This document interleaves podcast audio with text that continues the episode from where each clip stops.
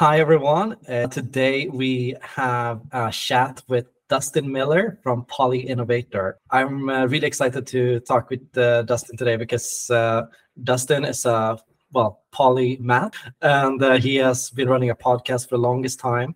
Uh, and I've been listening to a lot of them, and they are fascinating. I must say, it's you have really interesting guests on, and what I find most interesting is really how you create a conversation that inspires people to learn and discover and explore the world. Personally, I'm a person that wants to learn really everything about everything. And I'm curious uh, to you, what does being a polymath mean to you? And do you see yourself as a polymath first and all?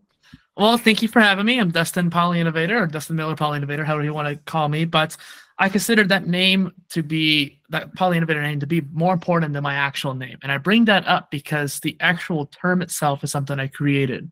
And I think it's related to your question quite deeply. It is essentially the polymath of innovation. I'm the key is innovation. I want to innovate different areas of life in the world mm. and that kind of thing. And while polymaths inherently are innovative, I just wanted to focus on that. A polymath itself is someone who is an expert in three or more areas now defining a polymath is something that a lot of researchers have been trying to do and like figure out what really makes up one. But the easiest idea is that you love to learn you are multidisciplinary and you're deeply knowledgeable. Not just like oh jack of all trades or generalist level but you're deeply knowledgeable. While yeah. some people have called me a polymath and i definitely take that as a compliment and i definitely want to become one. I don't necessarily know if i would call myself one. In fact what i've been taking to is calling myself a proto polymath, if that if you will. Hmm. Because it takes a journey. It takes a while to become one. It takes a while to become an expert in anything. And I've mm taught swimming for a decade. I actually taught a swim lesson this morning, and I realized just how deeply knowledgeable I am in that area. I could consider myself an expert in that. Same with content creation. I've been doing it almost as long as swimming. Uh, podcasting for half that long, even too. Blogging's been around a decade. So there's a lot of areas I could consider myself an expert in, but I just call myself a proto polymath. Yeah, I think what you're touching on here is uh, quite an interesting question in itself. Like how much you need to study to be considered an expert in a field. And mm. what I notice is a lot of experts suffer from, um, yeah, imposter syndrome or a lot of doubt in regard to, you know, can I consider myself an expert? I've only been studying this for 20 years. You know, so much more to learn. You know, so it's uh, like a question of like uh, what's the difference between being a jack of all trades and being a polymath? And like uh, how do you see that for yourself? So i actually created what i call the multidisciplinary spectrum. And i really think it's helpful for a lot of people especially people listening to this podcast for example because if you identify yourself as someone who's a jack of all trades or multipotentialite where do you go from there? How do you level up to polymath? And it's a matter of how much knowledge you have and how many areas of knowledge. So a specialist may be just one area of knowledge very deeply. A generalist might be more medium level but wide. And then you have some kind of middle ground between there, like the Renaissance person or the jack of all trades being a little bit lower. But there's also the T-shaped person who's a specialist with a wide base, that kind of thing. And so I consider myself along the lines of a middle ground, kind of in the middle of that spectrum, leveling up to polymath. And that's where I create mm. a hmm. lot of content around too. It's this journey of becoming a polymath. Right. And I know you have a bit of a tech focus as well, because you've been diving into and you actually got me really inspired as well in this area. Um, uh, I know that you worked with uh, AutoGPT and with Obsidian and with like special tools. Like, so the question is like, to which extent today is it possible to learn everything uh, about everything and to be an expert in all areas? And to which extent do we need tools uh, and like these kinds of tools to facilitate the process? Oh, I'm so glad you asked this question because I was wondering how I'm going to fit this in. Literally, right before this call, I was diving into AGI, like these this this generate this general intelligence, that kind of thing, and artificial general intelligence, and honest, honestly, too, just how to implement that in my own personal knowledge management system as well. Notion came out with this AI feature, but it's very rudimentary and basic, whereas Obsidian, which is a tool that's more for note taking and synergizing ideas, has a lot of plugins to integrate with ChatGPT, which was much more powerful personal AI. Well, I haven't played so much with those plugins just yet because privacy. I have been playing around with like AutoGPT and AgentGPT. There's actually one recently called Proximity, I think, that came out. That's really fascinating as well. So I've been playing around with seeing how powerful these AI models can become and how mm. I could interrelate that with my own personal documents and create my own Jarvis like system. And that's something I've been really nerding out about. So I have 50 tabs open right now, actually, about like trying to learn. Yeah, just hearing that, that you have a lot of tabs open, you're constantly learning, you're studying everything. Uh, a lot of my viewers are really interested in the 16 personalities, the MBTI, and uh, just personal types in general. I think they're very curious. Just uh, how would you describe yourself? Uh, and uh, yeah, have you taken an MBTI test? And uh, yeah. how do you look at your personality? Well, we should definitely touch back on that last question because I didn't finish answering. I don't think the like learning everything kind of idea, but we could touch on that later. When it comes to personality wise, the last time I took the test, I was an ENFP, but I wonder if I've definitely become more of a thinker too, rather than a feeler, just because of I don't know, becoming more of a hermit, being more isolated, focusing on myself more over the past decade or so. And so I'm wondering how that changes. I know your personality can change actually as we age as well. Some of the studies have shown like people can become more introverted versus extroverted based on their time of their life and their habits and their lifestyle. It's something that's really fascinating to me as well. Yeah, because uh, in the MBTI spectrum, we talk a lot about extroverted intuition being the function that is always about like continuous learning and the, mm. uh, sharing ideas, brainstorming, thinking of alternatives, things you could do, uh, and different uh, ideas in general. Have you looked into or thought about like your own thought process and how you tend to like make decisions and how you tend to move between these things? I really like that question, and it's probably going to get me thinking about it more and more. Ironically, after this call, probably too.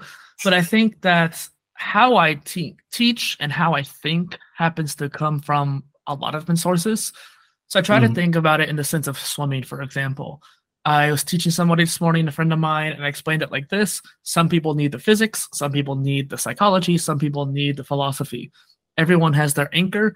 I just, as a teacher, have to find what anchor that person has. Everybody needs all three, but everyone learns yeah. best in that moment based on just one of those. So, my friend this mm-hmm. morning, he needed physics. He needed to know how to do it, and that was how he learned. So, that's how I communicated. Right. So that sounds like uh, you're taking a bit of a cognitive flexibility approach in a sense, like you adjust your behavior a lot to the situation and the person you're talking to. Uh, would you say it's easy for you to switch your language as well, depending on yeah. like who you're talking with? Yeah, I it's it's funny. Code switching is something I really like doing, especially when it comes to maybe like cultures or stuff like that. While I don't necessarily speak multiple languages just yet, I do speak Spanish pretty well. I can identify languages pretty well. I was walking past uh, a couple dudes talking the other day, and I realized they this is this like they're like 50 feet away. I could tell they were speaking Arabic even from that distance. The other day, I was at a public place and this mom and daughter came around me and they were speaking French. I was able to identify that, despite the fact I barely know any French. So just being able to identify the situations when it comes to actual languages, let alone code switching when it comes to how to approach a certain person or interact with that person.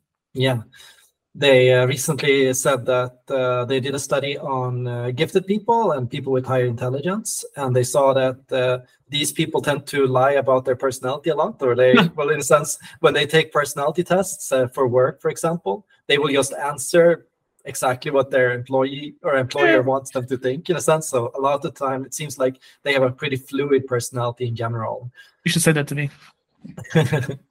Uh, I also thought uh, it was interesting because uh, you have this tech focus and this innovation focus. I'm curious, like, what do you get your motivation from? Uh, do you get your motivation from solving the problems, just figuring out how things work and learning about the technology, or do you have a more ethical or social concerns as well? Like, in a sense of like, are you trying to uh, help people in some way through this, or like to make the world a better place to, uh, in some way through these tools?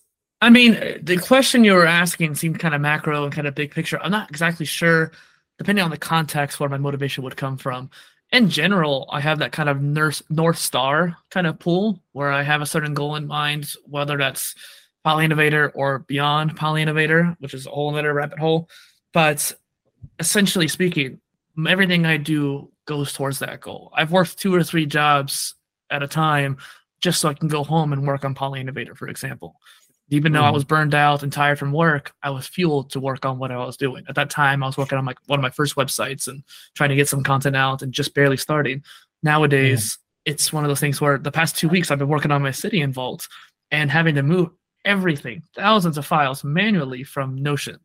And it's been a monumental task. I just got done a couple days ago, and yet I still have a lot more challenges ahead of me. A lot of plugins I thought were going to work are no longer working. I'm actually most people would probably lose hope, but I literally just went to sleep, try to work on it the next day when I was nice and fresh. Yeah, that's a thing in general. Like people just give up if they hit into a wall, right? But the question is like, uh, what do you do when your motivation is at zero, when you work yourself to an overwhelm? You've been thinking about something for a really long time, and you have no idea how to do something. Like, what, what, uh, what is your like uh, go-to strategy in those situations? Is just go to sleep and try again next day, or is there something more to it? I mean, if you look at like Einstein, for example, he would go, I guess, lay on a boat, stare at the sky in the middle of a lake when he was frustrated by a problem. Mm-hmm. And so, for yeah. example, I, the other night I had I was frustrated. I went to sleep.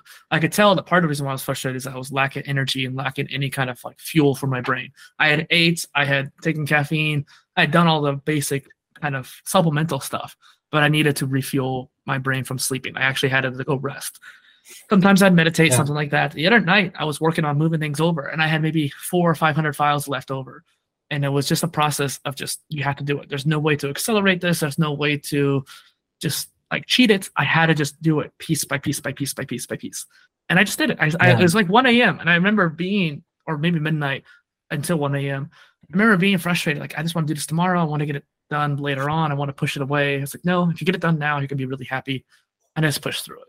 I don't know if I answered your question. Yeah, it does. I feel a lot of the time I thought about like what is it that my superpower is, or like what is the thing that I can do, like and what is my main skill, right? And uh, one answer that I came up with was uh, I can just steel myself to stay focused on a task for an infinite amount of time, right? In a sense, like if I like, yeah, I can just continuously push through in a task and just keep going at it forever, basically.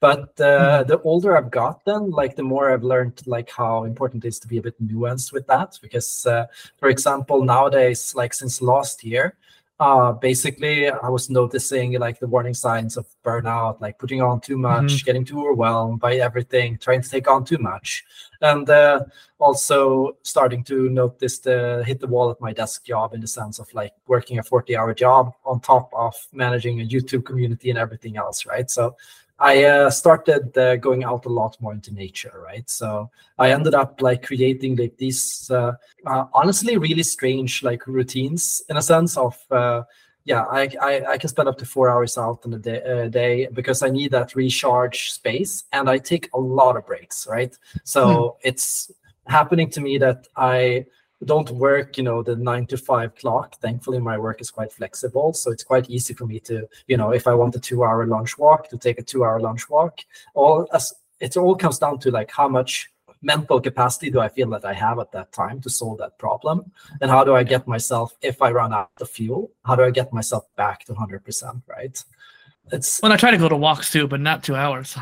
Twelve minutes is usually sufficient to get the mental kind of clarity and uh, neurochemicals and going. But two hours probably really gets you going. I think probably really resets you. Yeah, it's uh, often I invented this cycle uh, thing where I like I bring my notes with me, so I walk uh, until I have inspiration, and then I sit down and write. And as soon as I've written down everything, I walk more. So that way I can keep myself in a continuous like research and learning and writing mode. So that somehow it's working for me because now I'm running four YouTube channels at the same time on uh, different topics, publishing two videos a day or a week on each channel.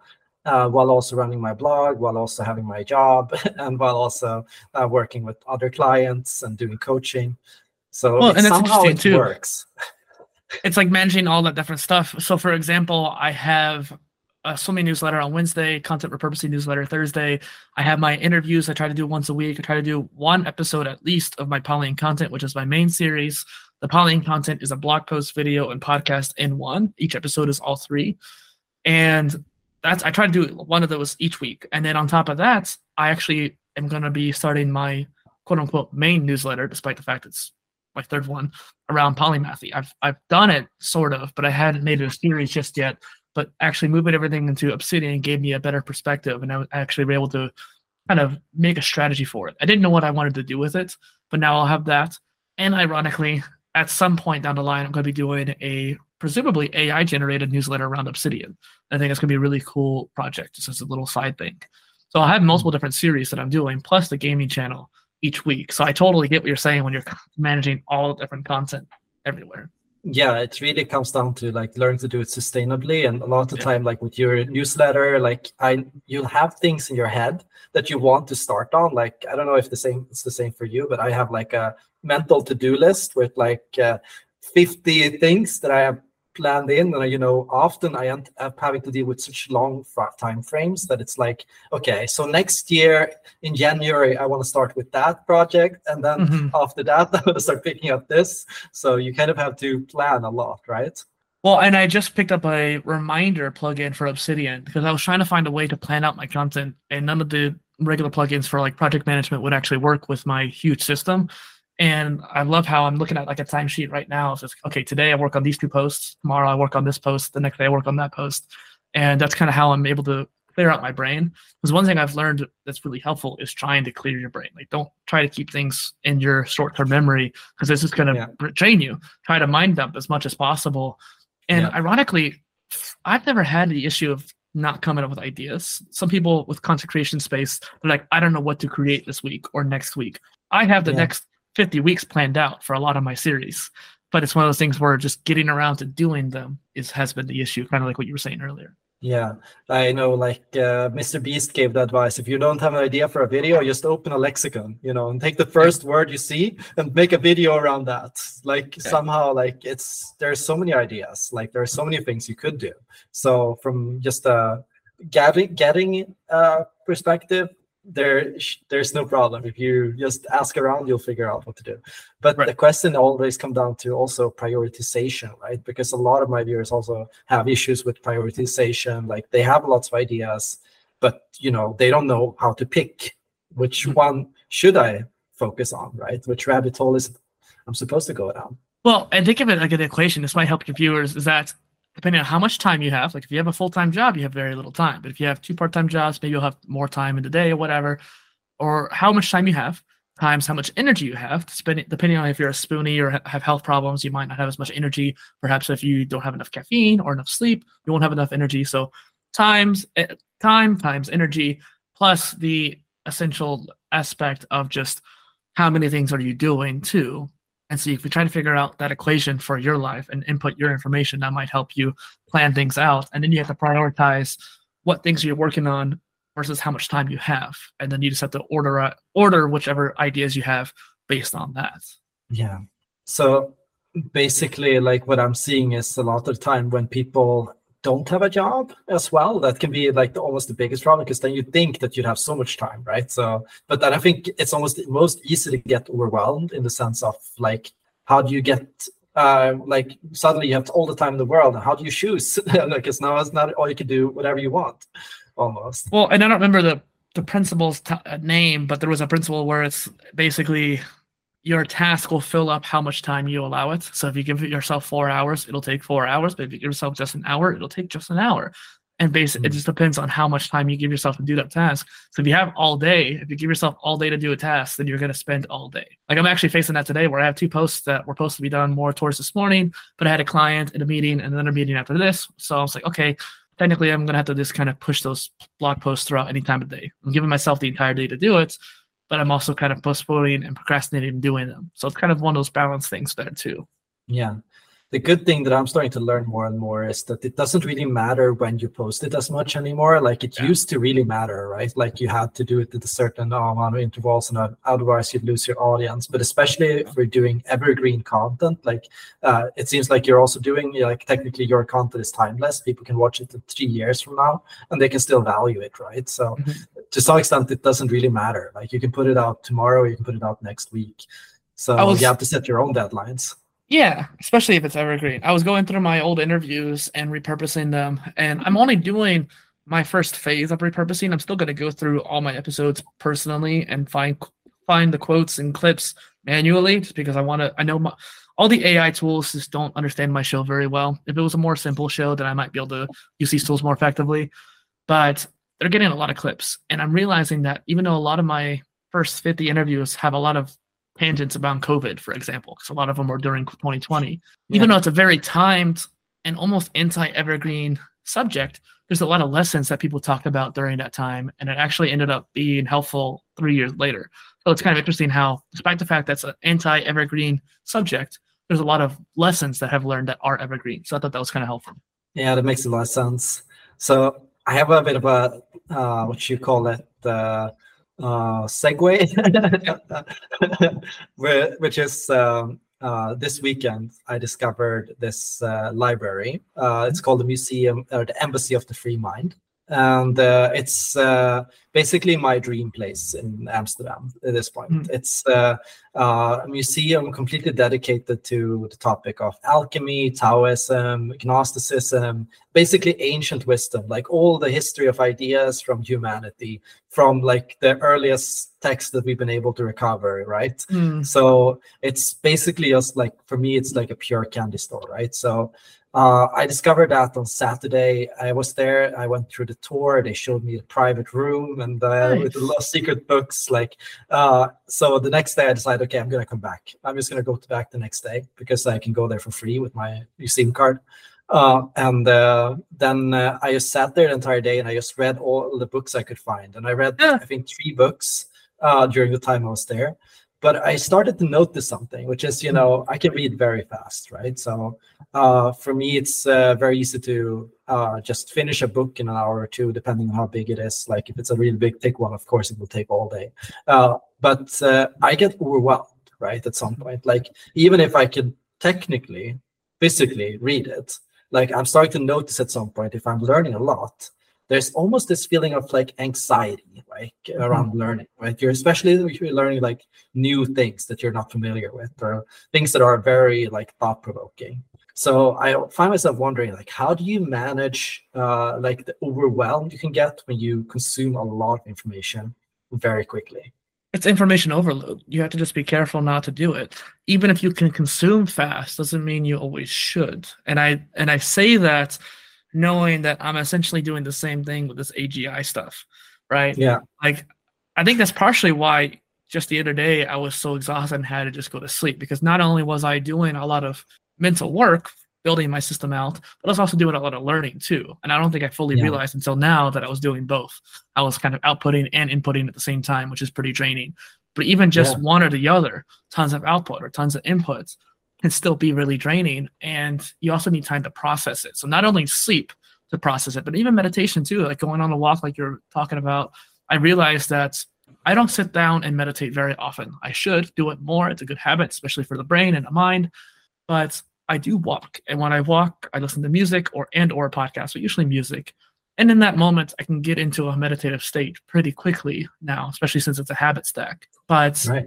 it's still one of those things where doing it at the right time after doing a whole bunch of information overload and letting yourself absorb it and take time to process. Mm. Yeah, that makes a sense. Uh, that makes a lot of sense. Like, I think uh, one thing I also think does help is note taking because mm. if you can balance out reading with taking notes, and also allow yourself to write a lot of notes, right? Because a lot of the time it seems like, especially if it's a good book, I'll end up having to write a lot about it because mm-hmm. uh, I'll have a lot of reactions to it while I read, right? So it seems like uh, you need like these kinds of like uh, the problem with the book is you can't really talk with author, right? So you can't really uh, yell at them if they say something you disagree with, right? True. That's what you're working on, right? Yeah. Well, there's actually that one I'm working on per se, but there's other ones out there where so more so podcasts right now, but I'm seeing it for other things. Basically, I, I came across a tool the other day where you just put in all, you put in all your information, and this you train the bot on your information. Someone's been doing it with their podcasts, so they basically transcribe all their podcasts, put it into ChatGPT, and now this chat bot knows everything about this podcast, and you can ask a question mm-hmm. about this podcast. And the same thing goes for books too. You input a book, and then you can ask questions and interact with that book, which is kind of crazy to think about now. Also, a little yeah. tangent one plugin I'm really excited for with Obsidian is this like annotation tool because I'm I'm not much of a physical reader, even though I have all these books. I like more digital books, and I can annotate my EPUB books and my PDFs in Obsidian and take notes in Obsidian based off of that, which is like, oh yes. Okay, that sounds like something I really need. Um, I can say I'm also looking at, and I'm also using uh, a lot of these tools for my own learning process. So at the moment, I like to learn languages. Uh, so I'm learning Spanish, and uh, one thing I realized you can do, yeah, um, uh, needs uh, no bueno. uh, I'm uh, yeah, uh, Josoi, Eric, uh, uh, and um, yeah. Uh, suddenly, I'm blanking out, but I've I've studied it quite decently. I need to practice the chess method, uh, where you basically a lot of the time I feel like when you're going to a country and you are like you understand a little bit of the language and uh, you're starting to crack it, but you want to start having conversations with people, right? So it seems like what you have to do is almost like the chess method, right? You have to think of it as a set of moves. Like you have to plan out, okay, if I go into a conversation, I can say and use these and these and these phrases. And if they mm-hmm. respond that, I could say this or this or this. So like that that seems to be the best, most effective thing if you're like just traveling there for a couple of weeks and you kind of have to just uh, get into talking with people. Mm-hmm. So it seems like that's very important. But but I do uh, what I'm trying to do as well to uh, learn faster is I'm trying to use ChatGPT. So mm-hmm. I can talk uh, uh, to ChatGPT and it will transcribe it, of course, and send it to ChatGPT, and uh, then it will reply back to me. And basically, I'll have it work as my language tutor. Mm-hmm. So I think that's one way to really use it. Do you also use it for learning in ways like that? Um, I will also just mention Duolingo has been really helpful for language acquisition, but that's a whole better subject. Uh, when it comes to ChatGPT, I haven't really used it for learning. There are some models I've seen out there that have like taken a more nuanced approach to the model and train it more for learning. Like there's actually like course builders that are automatic because of ChatGPT to teach you a certain topic. I need to find the website. I can't remember off the top of my head, but there's one where you literally just tell it what you want to learn and it'll create like a course for you essentially or like a uh, like a study guide, if you will. Mm. So there are things you can learn with it. I have been trying to use it more so in a way of a soundboard. So I'm learning, but more so for the soundboarding rather than okay, I'm gonna actually like kind of like what you're saying with the languages, but I was trying to solve a problem with Obsidian. Whereas I had all these ideas for different plugins. I was gonna use half plugins either didn't work or they were too old and didn't work, just or they just like essentially just didn't do what I thought they were going to do, or I couldn't understand them. And so my plan was kind of broken because all the plugins I tried just didn't work. This didn't work for what I needed at least. And so I was like, okay, I need to solve this problem. I need to find an alternative solution. I need to find a repurpose, like I need to find a plugin and repurpose it for my needs, even though it might not be meant for that. So I was trying to figure mm-hmm. out what I could do, what ways of thinking that could I do. So I was using ChatGPT for that. I even called my aunt to help with that as well. And that's kind of what I've been using to learn. I was like, I needed to learn a new way of approach, sort of answering your question, but not really. Yeah, kind of. Uh, like I also use it for programming and troubleshooting and things like that, right? Because it can't program. Like uh, most of the time, the code I will get back is incorrect, but it will show me in the right direction, right? So, mm-hmm. uh, and uh, it's a really a back and forth, an iterative process where you kind of like that's just the kind of what I think uh, we're going to need to do in order to really get to AGI as well like mm-hmm. it, it, seems like the best way to solve the issue of like incorrect information when it comes to like many of these tools is have them talk to each others and send things back and forth. And then you can kind of by comparing what they all say you can see when something is true or not. Well and one um, thing to keep in mind is auto gpt and agent gpt both of those have been taking this idea of using agents and self prompting. So the whole auto concept is that it just self prompts. So instead of you prompting the answer, it does its own. You give it some goals that you want it to do, and it'll self prompt itself until it achieves that goal. And mm-hmm. so it's kind of like what you're saying that it's, instead of talking to each other, it's talking to itself, but at least that's still kind of on the same line of thinking. Yeah. Yeah, and there's also like I still haven't really gotten uh, to setting it up, but private GPT, uh, mm, uh, which is one that, that you can train yourself, right? Because yeah. that's kind of what I want to do. Like I want to just feed it all my data uh, mm-hmm. because it's my private GPT and so it's not shared with ChatGPT, and uh, use it as a personal memory bank, right? To keep up uh, all the thousands of pages that I've written, all the YouTube videos, just compile all the transcripts and everything in one place, right? Right. That's exactly what I've been trying to do with uh, some of the plugins for Obsidian too, but those are not so much private. One of them I think is, but out of the 12, only one is private. That's not really safe. Yeah, the plugins, of course, allow them to make the money through sharing the data somehow and selling it somehow. They, uh, they hope they can use it somehow. I, I, don't think they're selling data. It's just the fact that they're sending it to OpenAI's API, and so yeah, to like, train and, it as well. Yeah, that's that's yeah. how they work. Is so it's not really the plugin's fault. It's more just OpenAI not being trustworthy as much. Yeah, I also had this moment uh, last week where somebody asked me for a quote from Carl Jung, and I knew mm. what the quote was to an extent, but I couldn't know where I got it from because he's mm-hmm. written, uh, yeah, a lot of books. uh, so basically, what I did was I sent them links to all his YouTube interviews, uh, and I had it look through all the transcripts and find something that sounded like that quote, and it was able to find the quote and where it was, so I could, you know, look it back up. I will also say too, the power of a knowledge management system isn't just how it connects to each other, but how easily you are able to retrieve information. And I think that's one potential help that these GPT tools and these AI tools can help you with is helping you retrieve information more effectively. Because essentially it's indexing all of your files and learning from them. And that's why yeah. I love that idea because it helps you interact with your content more you might have a great organized system, but if you can't retrieve the information you need, especially in a timely manner, that can be an issue. I think that's what, uh, honestly, I think everyone should aspire to as well when it comes to being a polymath and when it comes mm-hmm. to learning a lot as well. Because I've wanted to learn everything about everything since I was a kid, and I've been studying very hard and learning a lot and reading a lot. But you know, there is no way I'd be able to learn the sum total of all human knowledge and everything else, uh, like uh, by hand, by reading it through it, one word by a uh, word, right? But uh, if you can learn how to find information and uh, how to navigate all the information in the world, mm-hmm.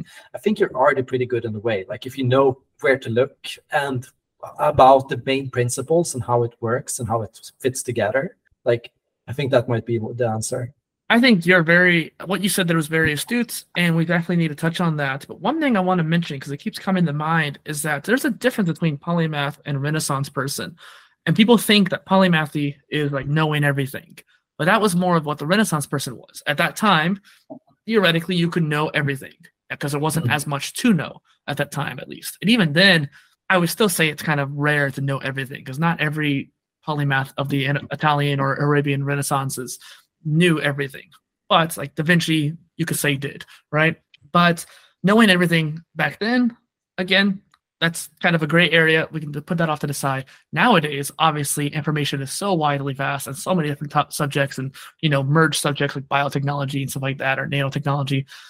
That kind of stuff, you can't know everything. It's just impossible. And even if you were an expert in that field, everything changes so fast. We learn so much information about every subject that even if you were the expert in so many different areas, you or even just one, you can't know everything about that subject because it just changes so much. So even if you were able to know everything, you couldn't keep up with every new innovation and idea that's come out or hypothesis and theories. Mm. And I actually use that as a example in my multidisciplinary spectrum because the, the beginning is a multi-potentialite, you have the potential to do many different things, great. Then you become a specialist or a generalist, that kind of thing. On the opposite end of the spectrum, I call it an omnimath and I, have used someone else came up with that idea too, so it's not just I came up with it, but I use it because it's it's omni meaning all. Poly means much or many, many areas of expertise. Omni meaning all. That's kind of like a conceptual end of the points where you know everything. But even if you were immortal, you couldn't get to that point because of change.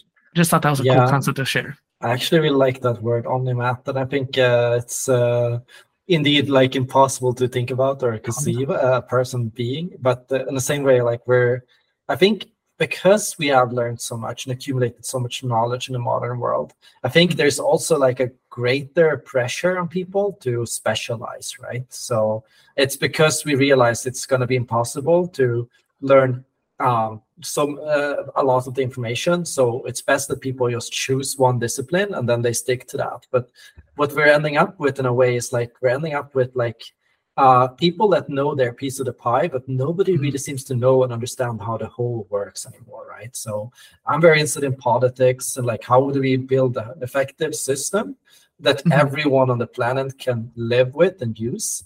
And I think like the only way to get there is uh, if we can create a group of people or like if we can become people that know and understand how different systems intersect and integrate and work together. Well and the thing is too it's not that knowing just one subject is better. We think that because of societal norms but that's only because of the industrial revolution the second industrial revolution. That's the mentality we've had as society for the past hundred years, but that's not how it was before that. And it's not how it really is now either, with this whole internet revolution that we are in now, the fourth industrial revolution, if you want to call it that, because um, that's what the book calls it. It's mm-hmm. interesting how being a generalist is actually more makes you more successful. You're not a specialist. You're not someone who's just one expertise. You have hobbies. You have other knowledge areas. You may not count those as your expertise, but other people would. If you know much more than a layperson, then you're going to be perceived more so as an expert than anyone else. I think there's just this dissonance based on how we think about specialists and generalists. And a lot of people are biased by some that societal norm from 100 years ago. And yeah. it's 100 years old. That's the thing. It's 100 years old. People don't realize that. I uh, think that we can definitely call what we're facing now like a fourth, in, a new industrial revolution in many ways. So I think it's, it's a good like, book. You should look it up, actually. Yeah, I'd love to read it and look at it. Sounds really interesting. Um, very interested in the history of ideas and how those things evolve, right? Uh, I think like you're absolutely on point. Like uh, I think we want to believe that you know uh, if you special like everyone's a specialist in one area right? We want it to be like easy in a sense to say okay that person does this and that person does that and that person does this and like they have those roles. And we often tend to assume that you know if a person is good in that field they're not going to be good in that field. And if they are have worked in that direction or area they're not going to be able to do that area or that area right? But i think yeah, if you look at it in uh, how things really seem to work like uh, we can definitely see that you know uh, the more people apply themselves and uh, study and learn and challenge themselves and grow and like the less limitations people set for themselves the better. Like if people can be free to explore and like try to out different things like and learn multiple disciplines they seem to generally fare better in life in general. Mm-hmm. well especially that's what entrepreneurs do for example. But i think what you were saying there before is that we we think of someone as just one thing my theory is that it's more just a bias that we have. Like we would have, you know, everyone has like racial biases. Everyone has different stereotypical biases, and those are biases we have to overcome as a person in order to become a better person when it comes to any kind of situation socially. And I think that the same thing goes for specialties too. These are biases that we have been pushed through through society, like I said, and there's something that we can overcome. We don't have to think that way. And I think that over time we actually are seeing a change in that. So I think that's a tangent. That's a whole rabbit hole we could probably segue from. yeah, no, it's uh, true. So I uh, wanted to say, do you have uh, what is the weirdest rabbit hole that you've ever gone down? Mm. The first thing that really comes to mind is ambient lighting. And so, yeah, I was always really enamored with this idea of immersive gaming. I've always been a video gamer. You know, VR is always super cool. I was I was from the like early bleeding edge when it came to like looking into the Oculus Rift back in the day. And around that time, there was a lot of motion controllers and ambient lighting. So maybe motion controllers is another one.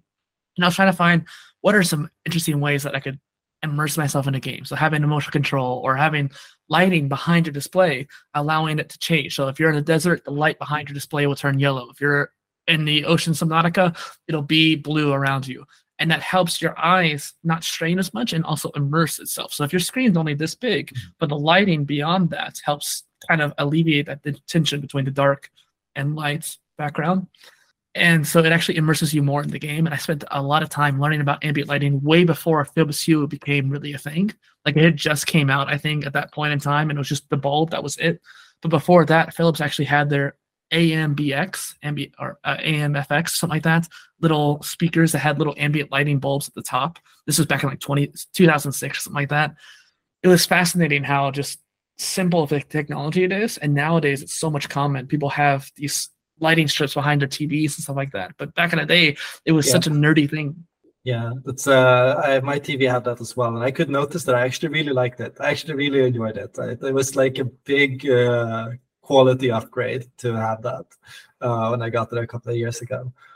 Um, do you have like a topic that you feel like you're going to continue to study for the rest of your life? Mm, philosophy. I know that's kind of a cheap answer, but it's one thing that I know a lot about philosophy. I spent a lot of time in high school learning about it. I'm sure you could understand completely what I mean by that. Like, there's this, if you're mm. interested in something, you're going to go down those rabbit holes. One of my favorite stories to tell is that when I was a junior in high school, so probably the second to last year, right? I burned through my high school library's philosophy and world religion section like in a matter of a few months. I skipped some books obviously, yeah. but I went through every main title that was in that section that was interesting. So from Aristotle to the Dalai Lama to you know this Taoism, anything that I could pick up on. And I learned a lot. I got a college level philosophy education just from that alone, let alone since then, all the different things I've learned from. And just like this book that I talked about last time, the Tao Physics, it's interesting that like these different things that you'll understand in a certain way when you're young, but as you get older, you'll understand it differently. And I think that always going to be something I'm going to be digging into. Yeah, I was gonna say that's my answer too. like yeah. that's definitely like I've been studying that since I was a kid, and I'm gonna continue yeah. to study that for the rest of my life. And I was also realizing that uh, because I think philosophy is one of the most dangerous things you can study as a person because it's one of those studies where you know, okay, if you study physics or natural sciences, like you're gonna learn interesting stuff by doing it. But if you study philosophy and you come mm-hmm. across a certain idea that is so powerful that can really just transform your entire life in a day right? So if you just take that and understand that and go like huh. Like it, that can really just change uh, like for me like I, i've gone through these shifts where it's been like i've uncovered something in philosophy and like because i understood that suddenly i had to change everything about what i did and how i well, did it. and just imagine like and some people stop at certain like they say they read two or three different philosophy texts, like let's say the the uh, you know what's it called, the Silmarillion, or maybe the Book of Confucius, or the Tao Te Ching, or Aristotle's text, and they they read just one area, one subject, and then they do the next one, the next one, then they stop, and that's all they've consumed all their entire life. Those three philosophical philosophical areas. The Bible, for example, is one of them too. They only stop yeah. at just one or two texts. Versus you or I, when we keep reading different texts and different areas of philosophy, we keep getting one or two of those snippets that change our life and it starts to compound. And one thing I was going to mention too that I probably will never stop studying is the bridge, the balance between science and philosophy. Hmm. I, hope, I hope that didn't offend people because I didn't realize what I just did there. But yeah, science. right. So, but I'm curious what you mean uh, with the bridge between science and philosophy. Like, how do you, what do you, what are you considering here? The book I just mentioned too, that Tao physics is a good example, but how quantum mechanics relates to Buddhism and example. It's just it's I can't explain it simply, so I don't understand it well enough. But I do understand that the fact that a lot of Buddhism talk about the low hum, the middle hum, the middle path, right? Not going too high, not going too low, finding that middle ground, that that just that solid hum of life. Understanding that it is the balance between the highs and the lows and just trying to find that wave. Same thing happens with quantum mechanics too, where everything is vibrations. It's everything is down to the minute details, little strings are just vibrations. Even the things we think as physical, the atoms, are just culminations of vibrations and not actually physical. It's crazy to think about how both of those relate together, how the vibrations of the atoms can also relate on a slightly bigger scale of the Buddhism concept as well. Yeah. I uh, just finished like recording like uh, one hour on alchemy, um, Jungian alchemy, like just discussing Jung's ideas on alchemy and how they looked at it. And I think it's very relevant here because uh, what I came to realize from studying alchemy was that uh, everything seems to be interrelated, right? So mm. uh, if you look at something on a macro level and compare it to a micro level, you can see like the, there are traces, like everything seems to be leading from one source, right? So everything seems to be following similar pattern. And if you understand the pattern, you can understand anything. Like that seems to be the case. Like if you start studying Buddhism and then you start applying those ideas to understand natural sciences, like that's one thing a lot of Buddhists say that Buddhism is extremely science compatible, right? It's uh, they because they will take whatever they're learning uh, in uh, the sciences and they'll be like, oh yeah, we have a term for that in Buddhism. like we we tend to say the same thing. So somehow like they've been able to meditate them their way to like a lot of this insight. Like so they yeah. they just through this process of just meditation, it seems like they've been able to learn a lot about well, the world. And that reminded me of a conversation that the Dalai Lama had with Paul Ekman, where basically this is the balance between the science and philosophy, emotional intelligence and philosophy, and how both of those interrelate. And so the, the lessons that Paul Ekman, who is a leading like expert in emotional intelligence and micro expressions, that he had with the Dalai Lama, they had different approaches, but the same answer. And it's just interesting how the how and the why combined into the what. And so, yeah, like that's what you're like you're saying. There's this kind of the unification of that. Exactly, exactly. Honestly, this has been a fascinating conversation, and uh, I would love to talk to you again and uh, discover more about this in the future. So, mm-hmm. if you want to see Dustin on the channel again, uh, or uh, just let me leave a comment and uh, yeah, I wanted to ask you uh, to wrap this up a little bit. Like, do you have any specific podcasts or uh, so that you think would be really interesting for viewers to enjoy this conversation on your channel? What do you mean on my channel? Like on your podcast, do you have any specific episodes that you think would be particularly interesting for people that yeah. are interested in uh, 16 personalities in learning and polymaths?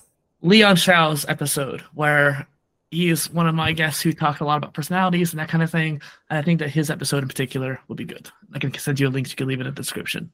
Sounds great. Sounds great. And uh, do you have like any last words or anything you'd like to bring up? My main philosophy in life is balance. And while that might be originated from perhaps like a Buddhist kind of concept I absorbed when I was a kid, it's also something I've noticed throughout my life. And finding that balance in everything. And I, and I mean that in everything, whether it's philosophy and technology or philosophy and science or just even just in your life too when it comes to introversion versus extroversion that kind of personality balance i find mm. that the journey to finding that balance is the most important part of my life and i feel like for you as well the listeners i think that's essentially important to your life as well yeah, I will say the same. Like uh, when I was a kid, my first, I, I, actually wrote my own philosophical theory, right? So uh, after reading everything and consuming it all, I was like, I think I figured it out. Uh, I was like 12 years old at the time. So I wrote the balance theory or the line theory. And uh, basically, I was just showing how like different ideas seem to depend on each other's and how like what looks like to be opposites and incompatibilities often seem to need each other's and fit together perfectly. So opposites like, attract. It seems to be that that opposites attract. Carl Jung was a big fan of the idea that like that's how you attain flow, right? Mm-hmm. To him, that was like by uh, flow and psychic energy comes from like the ability for people to facilitate the motion from one area to another, right? For example, mm-hmm. for me, it's like uh, spending a lot of time in introspection and reflection about things and research, and a lot of time going out and creating content and sharing ideas like this kind of pendulum where you swing back and forth between like these two extremes that seems to be what seems to create the space of balance and integration where it seems like eh, if i do that like i can be in a state of flow all the time almost yeah eric did you publish that balance theory i did never publish it i still blog. have it somewhere maybe i should i'll uh, try to look it up when i'm in sweden again uh, so thank you again uh, for joining in. Uh, it was a pleasure talking to you. And uh, yeah, uh, hope uh, to see you again in another video. Thank you for having me, Eric. Thanks. So yeah, that's basically it. I can pause the recording. It might be helpful to just do two recordings too. That way, at least they're like still separate. I don't know. I have to go to the bathroom anyways. I'll be right back. Yeah, no problem. I'll uh, I'll do the same.